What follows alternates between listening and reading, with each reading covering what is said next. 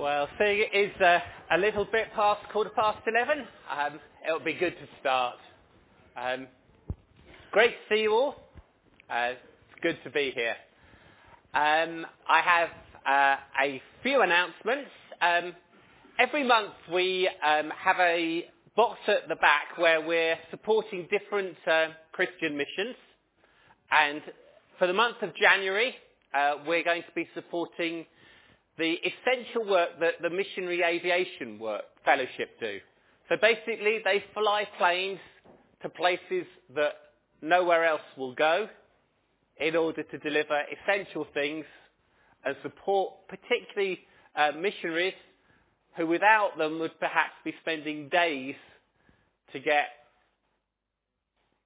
food or to get the things that they need, um, as well as medical emergencies, which is a lot of their work. So a good cause, do support it if you can. Um, as it's the start of the new year, it's a good time to remind you um, that there's an opportunity to meet together with a, a, a, group of five to ten people from the church in home groups. Um, lots of you I know are part of it. Um, if you'd like to be part of it, then uh, please do have a word with me or one of the other elders, and we'd love to have you in one of the groups.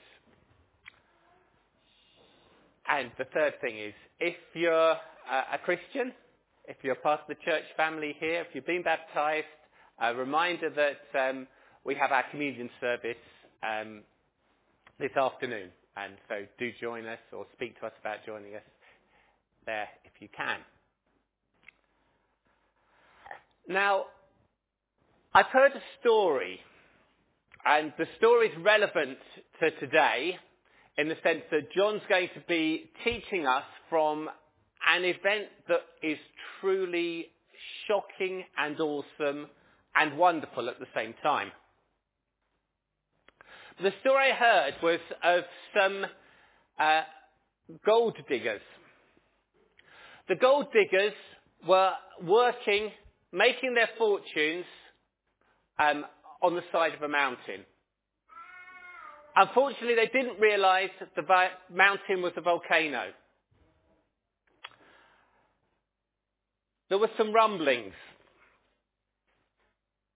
And the more cautious ones decided that they'd got enough money, they were fleeing for the hills. There were more rumblings and the earth started to shake still more people left. But the really greedy ones, the really ones who really wanted to prosper, stayed and stayed and stayed. Until the volcano blew. And the story goes, you can find their gold underneath the landfall from the volcano. They left it too late. And I think you'll see how that links into what the Egyptians were up to in the passage we're looking in the Bible. So we're looking forward to that. But before we uh, do that, we're going to be singing some songs, reading the Bible and praying together. And our first song is, O Lord, my rock and my redeemer. Let's stand and sing as the music starts.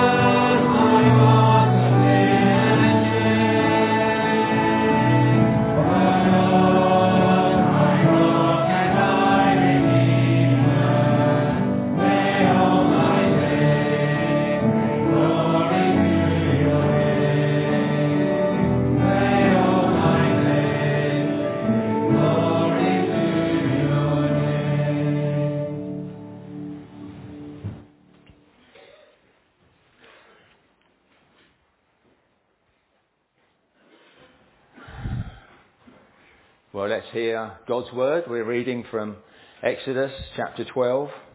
It's entitled the, uh, the Passover. A really important event in the lives of the Israelite people. And uh, God is here telling Moses and Aaron what they must do and then what uh, God was going to do. So, Exodus chapter 12. The Lord said to Moses and Aaron in the land of Egypt, This, this month shall be for you the beginning of months. It shall be the first month of the year for you. Tell all the congregation of Israel that on the, the tenth day of this month, every man shall take a lamb according to their father's houses, a lamb for a household.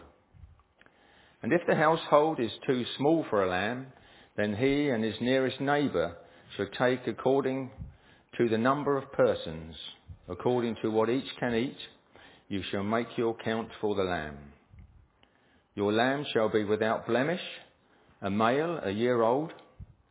You may take it from the sheep or from the goats, and you shall keep it until the fourteenth day of this month, when the whole assembly of the congregation of Israel shall kill their lambs at twilight.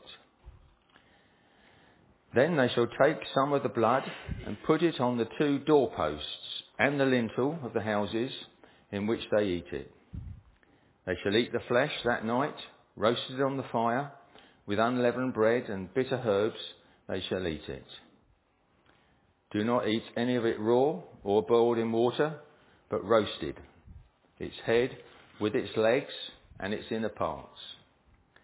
And you shall let none of it remain until the morning. Anything that remains until the morning you shall burn. In this manner you shall eat it, with your belt fastened, your sandals on your feet, and your staff in your hand. And you shall eat it in haste. It is the Lord's Passover. For I will pass through the land of Egypt that night, and I will strike all the firstborn in the land of Egypt, both man and beast. And on all the gods of Egypt I will execute judgments. I am the Lord. The blood shall be a sign for you on the houses where you are. And when I see the blood, I will pass over you, and no plague will befall you to destroy you when I strike the land of Egypt. So reads God's word.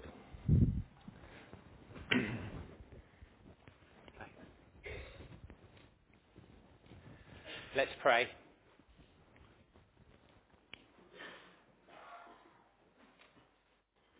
Oh Lord our God, as we come to you this morning, we are glad to see the sunshine. We are glad that we worship the God who made heaven and earth and everything that is beautiful.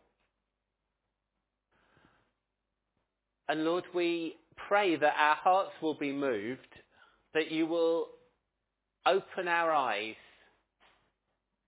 Oh Lord, you know how our minds get so crammed up with what we're doing.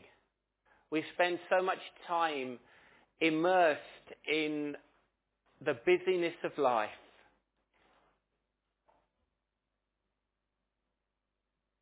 And we tend to think of ourselves as more important than we should. We tend to think it's all about what we do and what we are. And we neglect to look up and see what you've made. And we forget to hear you speaking to us. Oh Lord, we pray that you will speak to us today. We pray that we will have a sense that the great Creator God is speaking to us, maybe for the first time. Open our eyes, we pray. Lord, we ask that you will help John as he speaks from your word. We pray that you will help him to speak clearly, and we ask that you will help us to listen. And we pray that what we hear won't just be something that goes in and out of our heads. Oh Lord, we thank you that your word is like food, and we pray, Lord, that your food will make us strong. And Lord, we, we need strength. Oh Lord, you know what each one of us is facing. Lord, all of us have burdens that, that we're, we're carrying. And some of the burdens we carry, we, we don't even tell anyone about. But we're glad you know, and we pray that you will help us each to talk to you about those, those deep burdens, to cast those heavy burdens on you. Oh Lord, we thank you that you are a God who lifts people up. We thank you that you tell us to ask and it will be given to us. Lord, I pray that those who are facing medical worries will know your peace, will know that you're close, will know in a fresh way that you love them and that you're in control. Oh Lord, we pray that you will calm the minds of those who are suffering mentally. Oh Lord, you know how many of us struggle in different ways and to different degrees.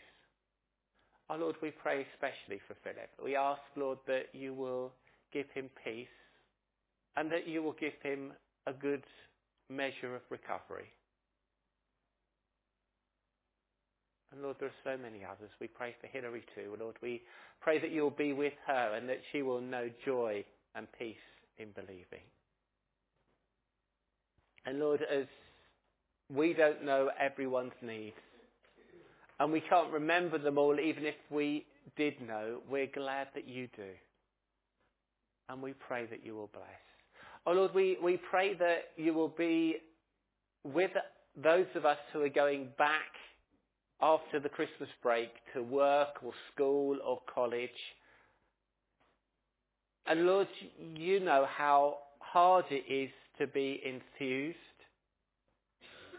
You know how the pressure for some of us can feel quite a lot.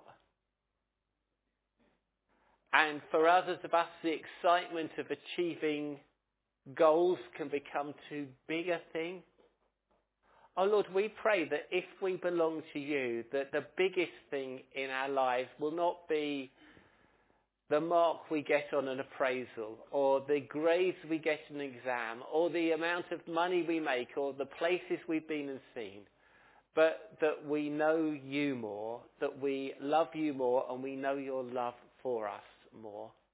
Oh Lord, we thank you that you're a great God, and we thank you that what you give lasts forever. And we thank you that you give so generously. We thank you that you gave Jesus. And we're ashamed that the reason you gave Jesus was because we'd turned against you. We'd gone our own way. We'd done things that, and we do things that you hate, and we know are wrong, but we do them anyway.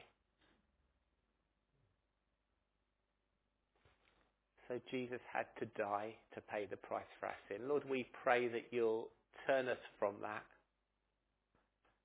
And we pray that we will love you more and rejoice in you more for your great love for us. Oh Lord, we thank you that your word and your message and your good news goes out to so many people in so many different ways. We pray you'll take what's been taught already in Thrive and Rooted and that that will be used to really help and bless the children and young people. We pray that you'll help um, Martin as he's away at Belvedere Church teaching there. Lord, you know that he's got much more to do there than he expected. And we pray that you will take what he does, what he says, and that you will use that. And we pray that you will do the same with us. We pray that you will take what John has to say, that you will use it, and you will bless us.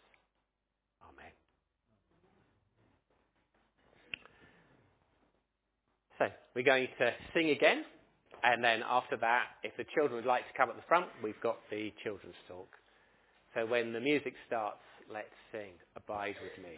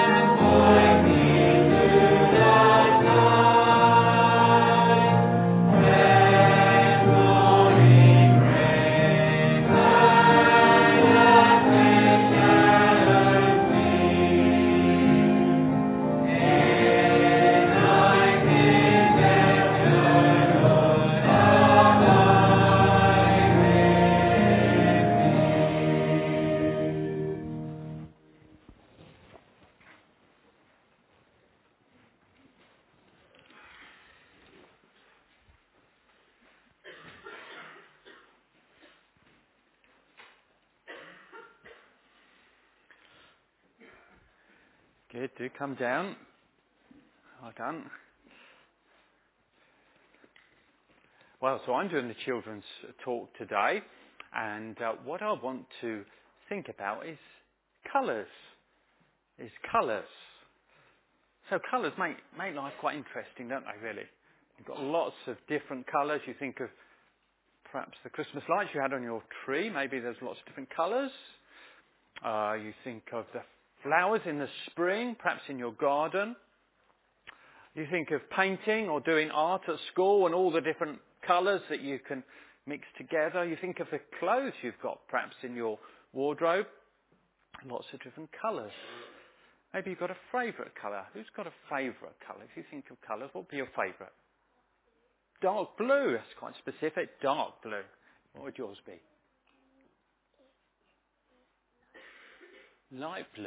So blue is anyone like a different colour from blue? Yeah. Sorry. Lilac. And your favourite is olive green. So very thoughtful people here. But do you know that um, you can you can tell the Bible message in colours? You can tell the Bible message in colours. And I want to just tell you quickly the whole of the Bible message just by showing you some colours. Now, some of the ones who are older here might have heard something along these lines before. So I've added a colour this time to keep them on their toes. It's going to be slightly different, but you can summarise the Bible's message. Tell me the colours as they come up, and we'll try and think through the Bible message. What colour's that? Blue, a favourite colour of some of you. Blue. And blue can remind us of the things that God has made. In the beginning, God created the heaven and the earth. And when we think of the heavens or skies or space, on a nice day like this, what colour is it? Well, it's blue. And if you were to look down on the earth, what would be the, the main colour you'd see? Blue because of all the sea. So it reminds us that God made everything and that God made us. From blue to another one. None of you had this as your colour. Black. Black. And black reminds us of the things we've done wrong. It reminds us of sin. And the Bible talks about sin as walking in the way of darkness and uh, of dirty sort of clothes being like our lives. So we have done wrong, the Bible says. And so we're black. And it needed God to do something about it to help us because we couldn't do anything. So we come to our third colour, which is red. Now, what, what is it that's red? What is it, what is it that's in your bodies which is red? Blood, that's right. And that's what we're thinking of here. But we're not thinking of our blood, we're thinking of the blood of Jesus, which is what God has made as the way for people to be forgiven. It says, the blood of Jesus Christ, his Son, cleans us from all sin. So Jesus came and died to deal with that problem. That's the third colour. What does it lead to? White. White. One person in the Bible prayed, wash me and I shall be whiter than snow. You can't get whiter than that, can you? And that's what happens when we trust in Jesus for forgiveness and turn to God. All the dirt, all the blackness goes and we're totally clean. We're made right with God and forgiven. Fifth colour. Green. What's green the colour of? Green is the colour of yeah, part of the earth and especially the earth where things are growing. Because green is about growing and about life. So your garden is green and fields are green and forests are green because they're alive and they're growing. And when we trust in Jesus, that should be what happens in our life. Jesus came that we might have life. Jesus came that we might grow in grace and in Him. So that's what happens to people who are forgiven. They grow. Got one colour left. This is quite a nice colour, I think. None of you chose it. Special colour. Gold. Gold. What does gold make us think of? It makes us think of different things. In the Bible, gold is sometimes the colour of heaven or glory or where people are going. It says even the streets of the city are pure gold. That's the wonderful place that those who trust in Jesus are heading to. So, we've got the whole Bible message in six colours. God made us. Don't forget that. we have done wrong. We need God to help, and He has sent His Son to die to help us. Through Him, we can be forgiven. When we're forgiven, we have new life, and we should grow. And as Christians, we know that at the end of our lives, we're heading to a place of glory.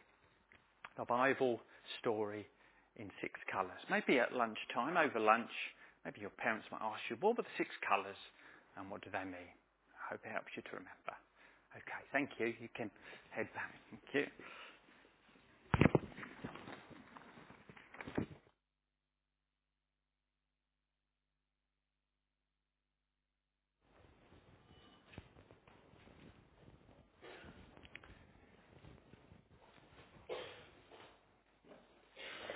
So we're going to uh, carry on with our Bible reading. Uh, we're coming back to Exodus chapter 12. Um, and we then uh, come from God telling Moses what's going to happen to the uh, next, next stage where Moses tells the leader of the people of Israel what's going to happen.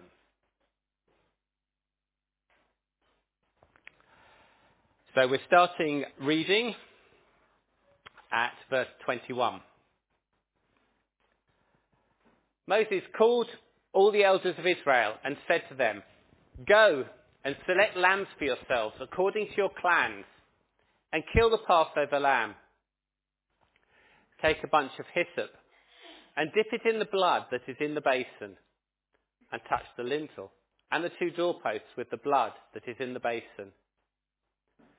None of you shall go out of the door of the house until the morning, for the Lord will pass through to strike the Egyptians.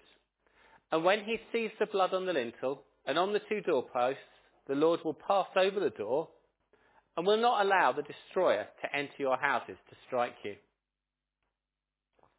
And you shall observe this rite as a statute for you and for your sons forever. And when you come to the land that the Lord will give you as he has promised you, you shall keep this service. And when your children say to you, what do you mean by this service? You shall say, it's a sacrifice of the Lord's Passover. For he passed over the houses of the people of Israel in Egypt when he struck the Egyptians, but spared our houses. And the people bowed their heads and worshipped. Then we move on to verse 29 when it happens. The event which is disaster for some or safety for others happened. At midnight, the Lord struck down all the firstborn in the land of Egypt. From the firstborn of Pharaoh who sat on his throne, to the firstborn of the captive who was in the dungeon, and all the firstborn of the livestock. And Pharaoh rose up in the night, he and all his servants, and all the Egyptians. And there was a great cry in Egypt, for there was not a house where someone was not dead. Then he summoned Moses and Aaron by night and said, Up, Go out from among my people, both you and the people of Israel, and go and serve the Lord as you have said. Take your flocks and your herds as you have said, and be gone, and bless me also. The Egyptians were urgent with the people to send them out of the land in haste. For they said, we will all be dead. So the people took their dough before it was leavened, their kneading bowls being bound up in their cloaks on their shoulders. The people of Israel had also done as Moses told them, for they had asked the Egyptians for silver and gold, jewelry and for clothing. And the Lord had given the people favour in the sight of the Egyptians.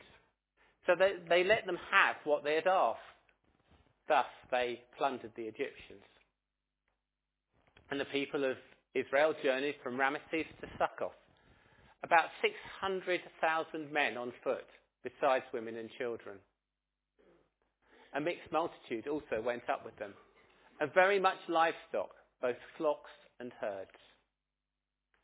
And they baked unleavened cakes of dough that they had brought out of Egypt, for it was not leavened because they were thrust out of Egypt, and could not wait, nor had they prepared any provisions for themselves. The time that the people of Israel lived in Egypt was 430 years. At the end of 430 years, on that very day, all the hosts of the Lord went out from the land of Egypt. It was a night of watching by the Lord to bring them out of the land of Egypt. So this same night is the night of watching, kept to the Lord by all the people of Israel throughout their generations. Well, Joel's going to be teaching us from that in a moment. Uh, but before that, let's stand and sing. Sing a prayer to God, just as I am, without one plea.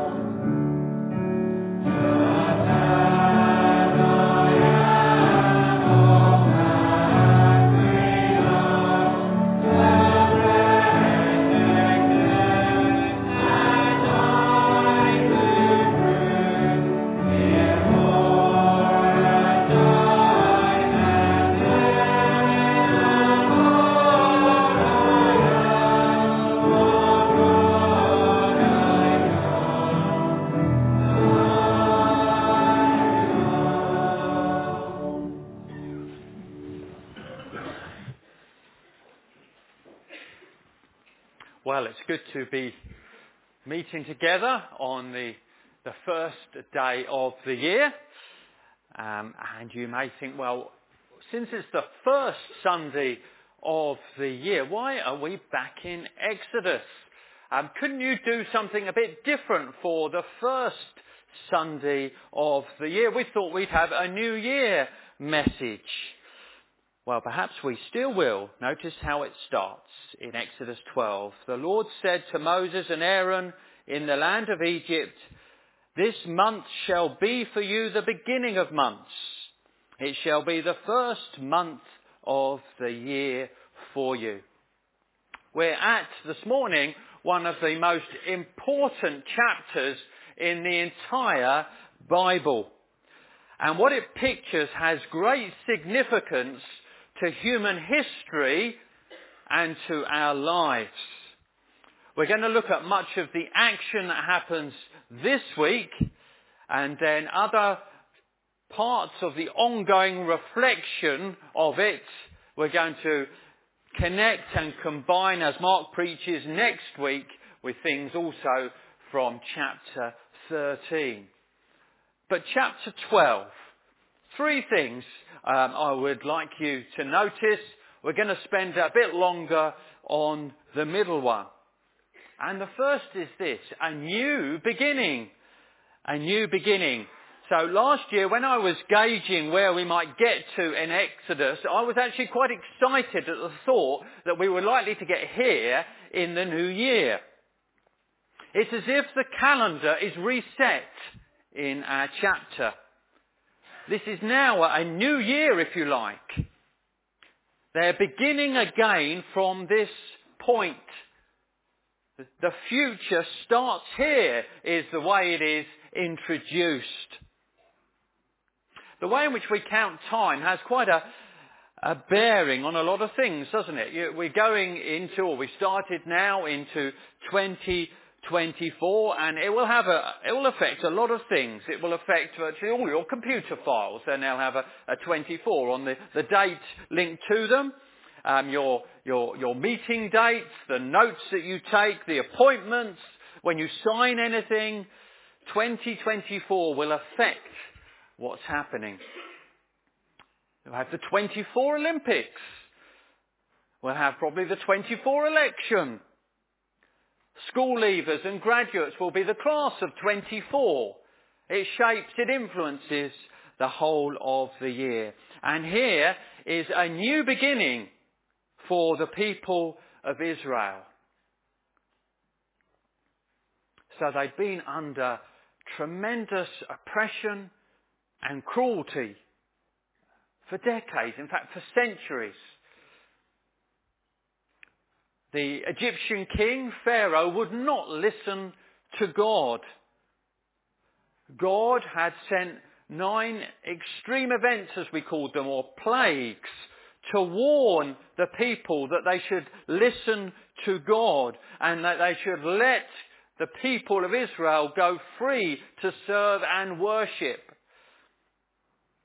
And they'd still not let them go. And you think, would God's promise of their freedom ever be fulfilled?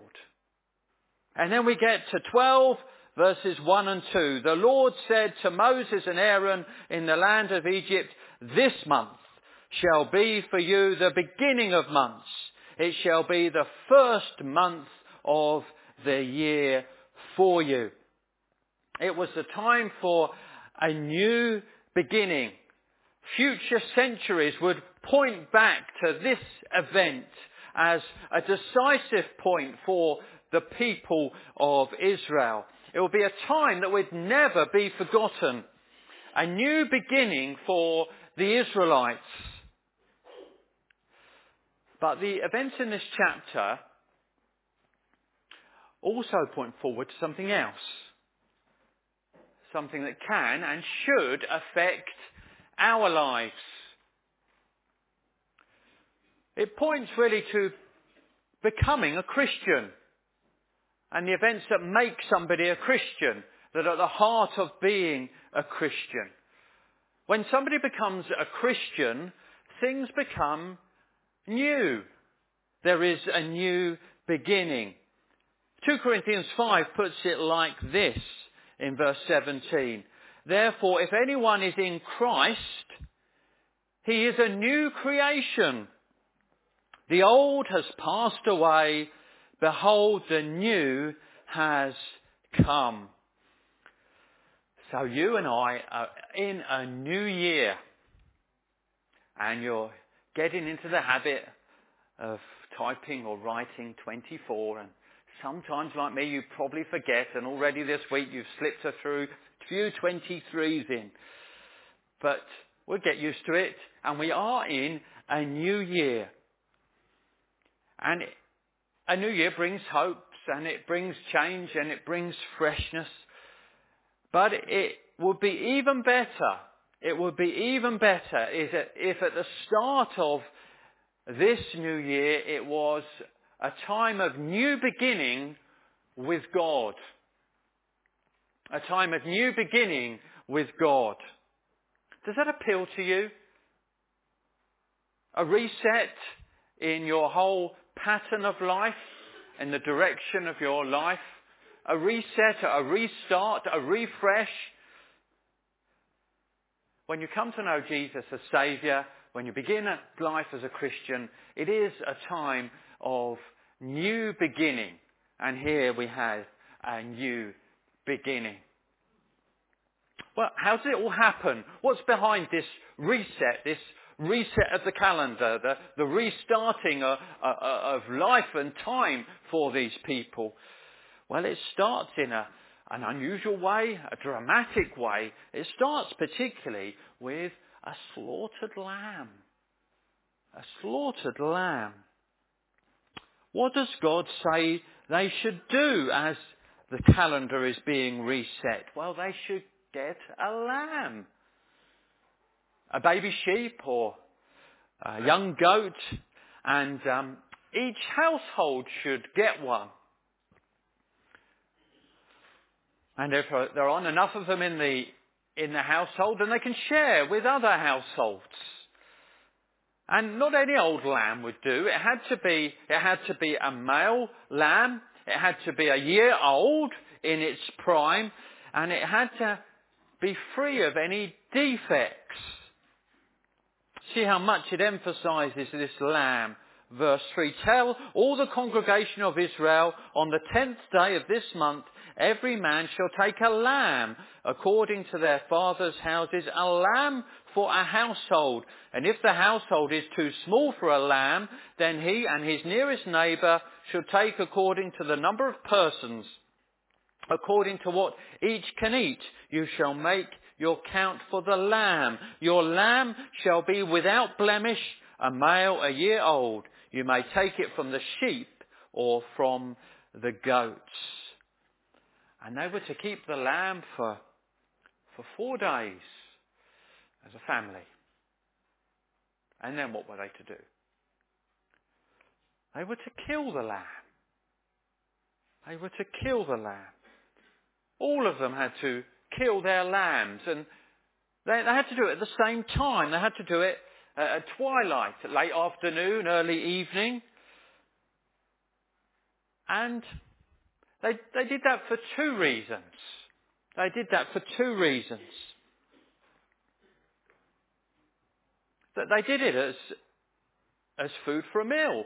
That the lamb would become a meal. They would have roast lamb well, many of us perhaps have roast lamb or something similar. We're, we're spared the involvement these days, unless you're a especially outbound person and you, you're into shooting and, and killing and, uh, defeathering and cooking. Most of us are, are, glad that that's dealt with by the supermarkets or the butchers or the abattoirs or whatever. We don't see that happen. But they had to kill the lamb and it was to be for them for food. And it was going to be a special meal. There would be some herbs which were rather special to the situation. There would be some special bread which wasn't quite as normal. It would be a fast meal. It was sort of fast food, if you like. Uh, some meals are long, drawn out processes. Others are, are quick, had quickly. Uh, some people eat very slowly, don't they? In your families, you wait for them for, to finish up their meal. Others just scoff the lot down. This was going to be a quick meal. It had to be a quick meal. And they had to be dressed in rather unusual attire for the meal. Perhaps we hear a bit more about some of these things last week. But the lamb wasn't just about a meal. It wasn't just about roast lamb for the evening. The second reason they had to kill it was to use the blood. To use the blood. They had to take the blood from the, the dead lamb and they had to, to use um, some special plant, hyssop, which involved with purifying, and they had to sort of paint or sponge, if you like, the, the blood of the lamb on their doorposts of their house. Their house wasn't decorated with a, a holly wreath or Christmas lights or artificial snow. It was decorated with the blood of the lamb on the doorposts. Hidden, clear, sorry, not hidden, plain, clear, not hidden, so that it could be seen from outside. You think, well, what, what's this in aid of? You remember we've had nine plagues so far, if you've been following through. Well, the, the tenth and the worst was on its way. God told Moses in the, the previous chapter that it was going to happen. Pharaoh and the Egyptians had not listened to God and they'd not heeded the warning of the last nine events that they'd gone through and so the, the tenth and the worst judgment of all was coming to Egypt. in every house in the land, the oldest son, the oldest son would die that night. It's a dreadful thing. Dreadful thing. Sin and rejecting God does lead to some dreadful consequences, you know. And it, it was unimaginably sad, desperately sad. There was so much anguish in so many houses. There was so much grief and, and mourning. There was just so much upset and devastation. It's horrific. It's hard to imagine. We don't want to imagine it. The wages of sin is death, says the Bible. And that is what is happening here. It was a judgment on Egypt, its people, and on their so-called gods in which they put their trust. But what of those who had sacrificed a lamb and had uh, painted or daubed, sponged their doorposts red? What would happen in those houses? Verses 12 and 13 are very key. For I will pass through the land of Egypt that night, and I will strike all the firstborn of the land of Egypt, both man and beast. And on all the gods of Egypt I will execute judgment. I am the Lord. The blood shall be a sign for you on the houses where you are. And when I see the blood, I will pass over you, and no plague will befall you to before you befall you to destroy you when I strike the land of Egypt. Halloween, if you don't want people uh, frightening you with a, a visit in their costumes, well, perhaps you turn the porch light off, the hall lights off. Maybe you put one of these don't knock signs and you certainly don't have a pumpkin outside. And then when they come along, they see, they ignore, they go on to the next place. Here in Egypt. The, the grief, the, the judgment is spared as they see the lamb's blood. The Lord sees the lamb's blood on the, the doorposts. In war-torn areas, um, certain people should be protected. If you had a, a big sort of press vest on because you're a, a member of one of the broadcasting corporations, or if you're a medic and you've got maybe a Red Cross or a Red Crescent or whatever uh, organisation you're from, then, then the fire may affect other people, but you should be spared the fire coming in your direction because of the marks that you've got on you. And so here, the red stains on the doors, on the wooden posts, leads to safety and relief and being spared. The lamb died as a substitute for the oldest child, the oldest son. It was either someone in the house dying or the lamb dying instead. The event and the meal would be called the Passover, verse 27. It is the sacrifice of the Lord's Passover, for he passed over the houses of the people of Israel in Egypt when he struck the Egyptians but spared our houses. Well, it was a dramatic story, a gory story, terrible story, and yet in some ways a wonderful story, a, a protection story. But what, what's that got to do with us? No lessons about home decoration here. There's a much bigger picture in view. The Passover points to Jesus. The Passover points to Jesus. He died on the cross in Passover season.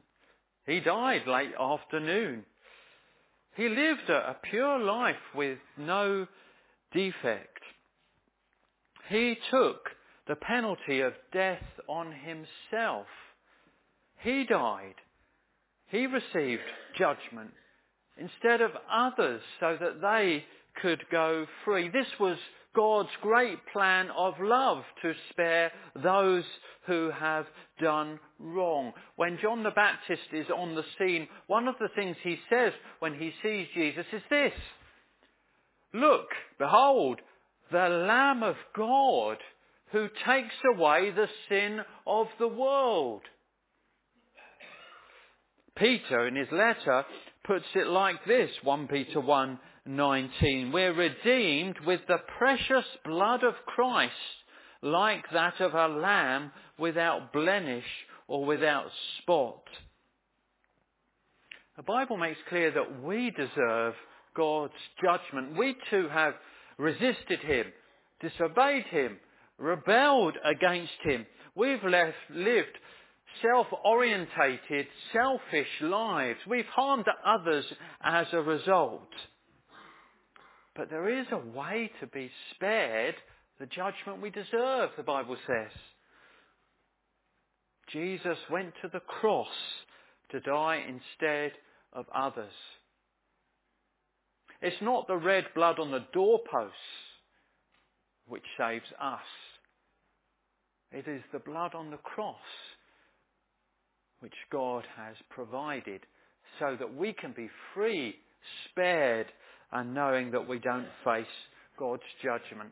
Some of the big words that are used to describe this are things like propitiation, the anger instead being taken out on Jesus rather than us, or penal substitution, Jesus taking the penalty instead of us. So let me tell you this morning, that is your hope for protection.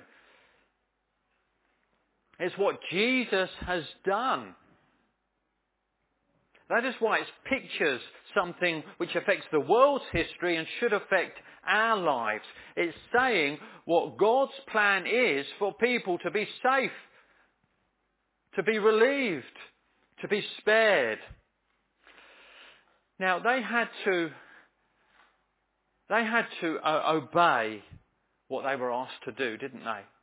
It was no good hearing what Moses said and saying, well, well, I can't be bothered with all this land business, you know, and, you know, it'll all turn out all right, I expect. You know, we, we, we're not going to join in this land business. We can just leave the hyssop to one side. I'm going to keep the doorposts as they are.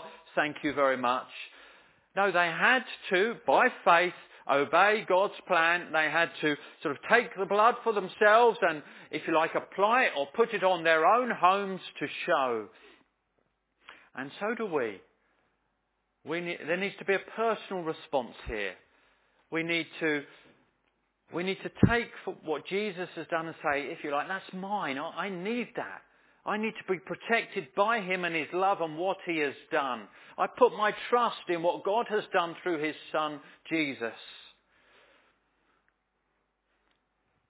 And when we do that, and we trust and we confess, the Bible says, as we said in the children's talk, the blood of Jesus Christ, His Son, cleans from all sin.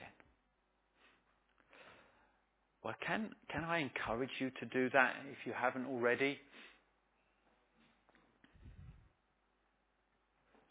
To place your trust in Jesus, to come under that protection of what God has provided. If you're tempted to say, I can't be bothered, it's not my scene, it's not what I want to do, can I say, the, the stakes are too high here? God has made a way. You need to put your trust in His way. You need to confess. You need to call out. You need to trust in Jesus. That's what happens in the new beginning. There is trust in Jesus. And what a thing that would be for us if it hasn't happened already. And if it has, what a reminder this morning of the safety we have and how indebted we are to Jesus who came and died on the cross for us. So they were spared because of the slaughtered lamb. What next?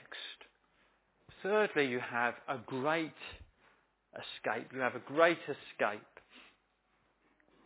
Now, night times are usually times of uh, quietness, aren't they? Times when nothing much happens. Um, last Sunday was uh, New Year's Eve. Uh, maybe, maybe it was a bit different. Maybe some of you were up at midnight. Uh, the YPs were, were down here. I guess things were happening at midnight. We were a bit too worn out. We were thinking about staying up until midnight, but we fell asleep about quarter to twelve, and we didn't hear any. We didn't hear the YPs, and there was no fireworks at this end of town that moved us. Night times are usually times of inactivity and quiet, but that's not what happened here.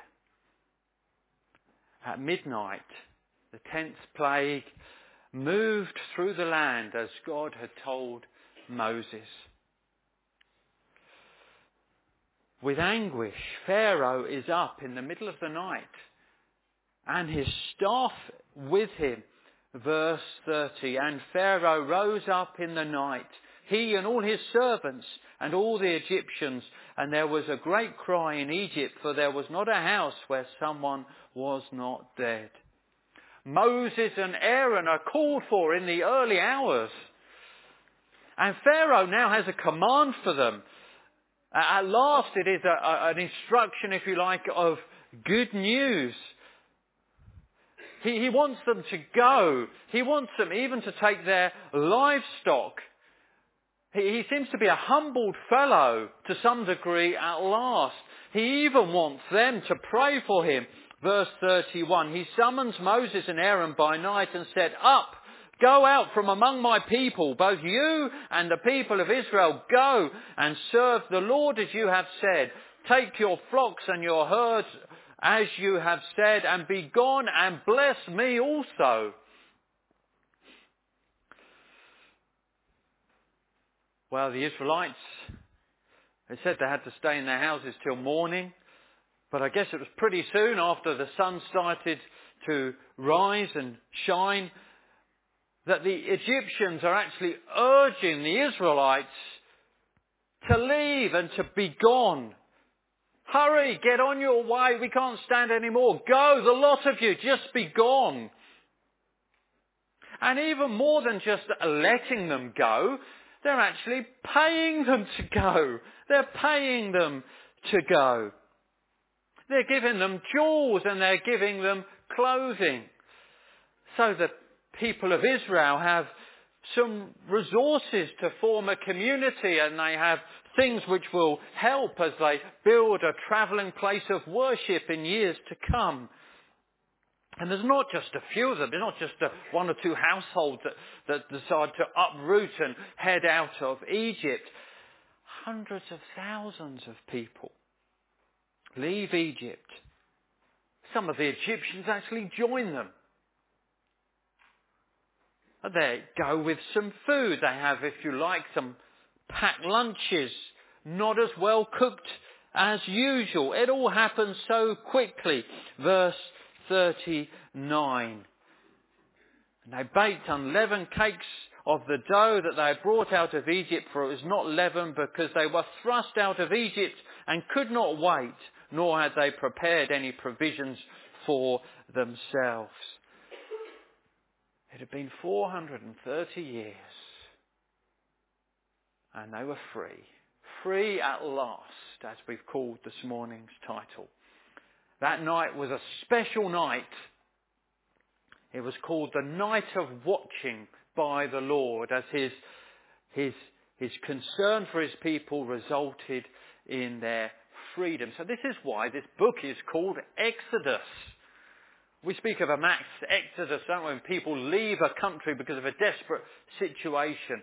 And here, in fulfillment of God's promise, they escape the clutches of Egypt.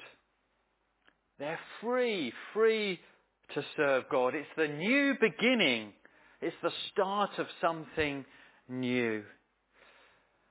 And you know that's what Jesus' death also achieves for believers. Those who trust in Jesus have a new freedom. They're free from condemnation. They're free from trying to earn salvation by their own miserable efforts. They're free from the addiction and controlling, dominating power of sin and selfishness. They're free from being ensnared by the fear of death, which no longer holds them because Jesus has been raised and they too have a future after death. It's a great escape and they're free. Have you ever experienced freedom through Jesus? Jesus said, if the Son of Man shall make you free, you will be free indeed. Praise God if you've experienced that freedom. Head to Jesus if you haven't experienced that freedom. So we start the new year. What a wonderful thing if it's a true new beginning for us. Knowing safety through Jesus who died on the cross instead of us and knowing new freedom in our lives because of what he's done. We're going to sing a, the last song and uh, I noticed as we've been singing this morning that the, the freedom note has come out in three of the songs, uh, and this is one of them. But it starts very aptly for what we've been thinking of this morning, and as it takes us through in its words what Jesus has done on the cross, and remind us of Jesus as our substitute through God's love, man of sorrows, Lamb of God by his own betrayed.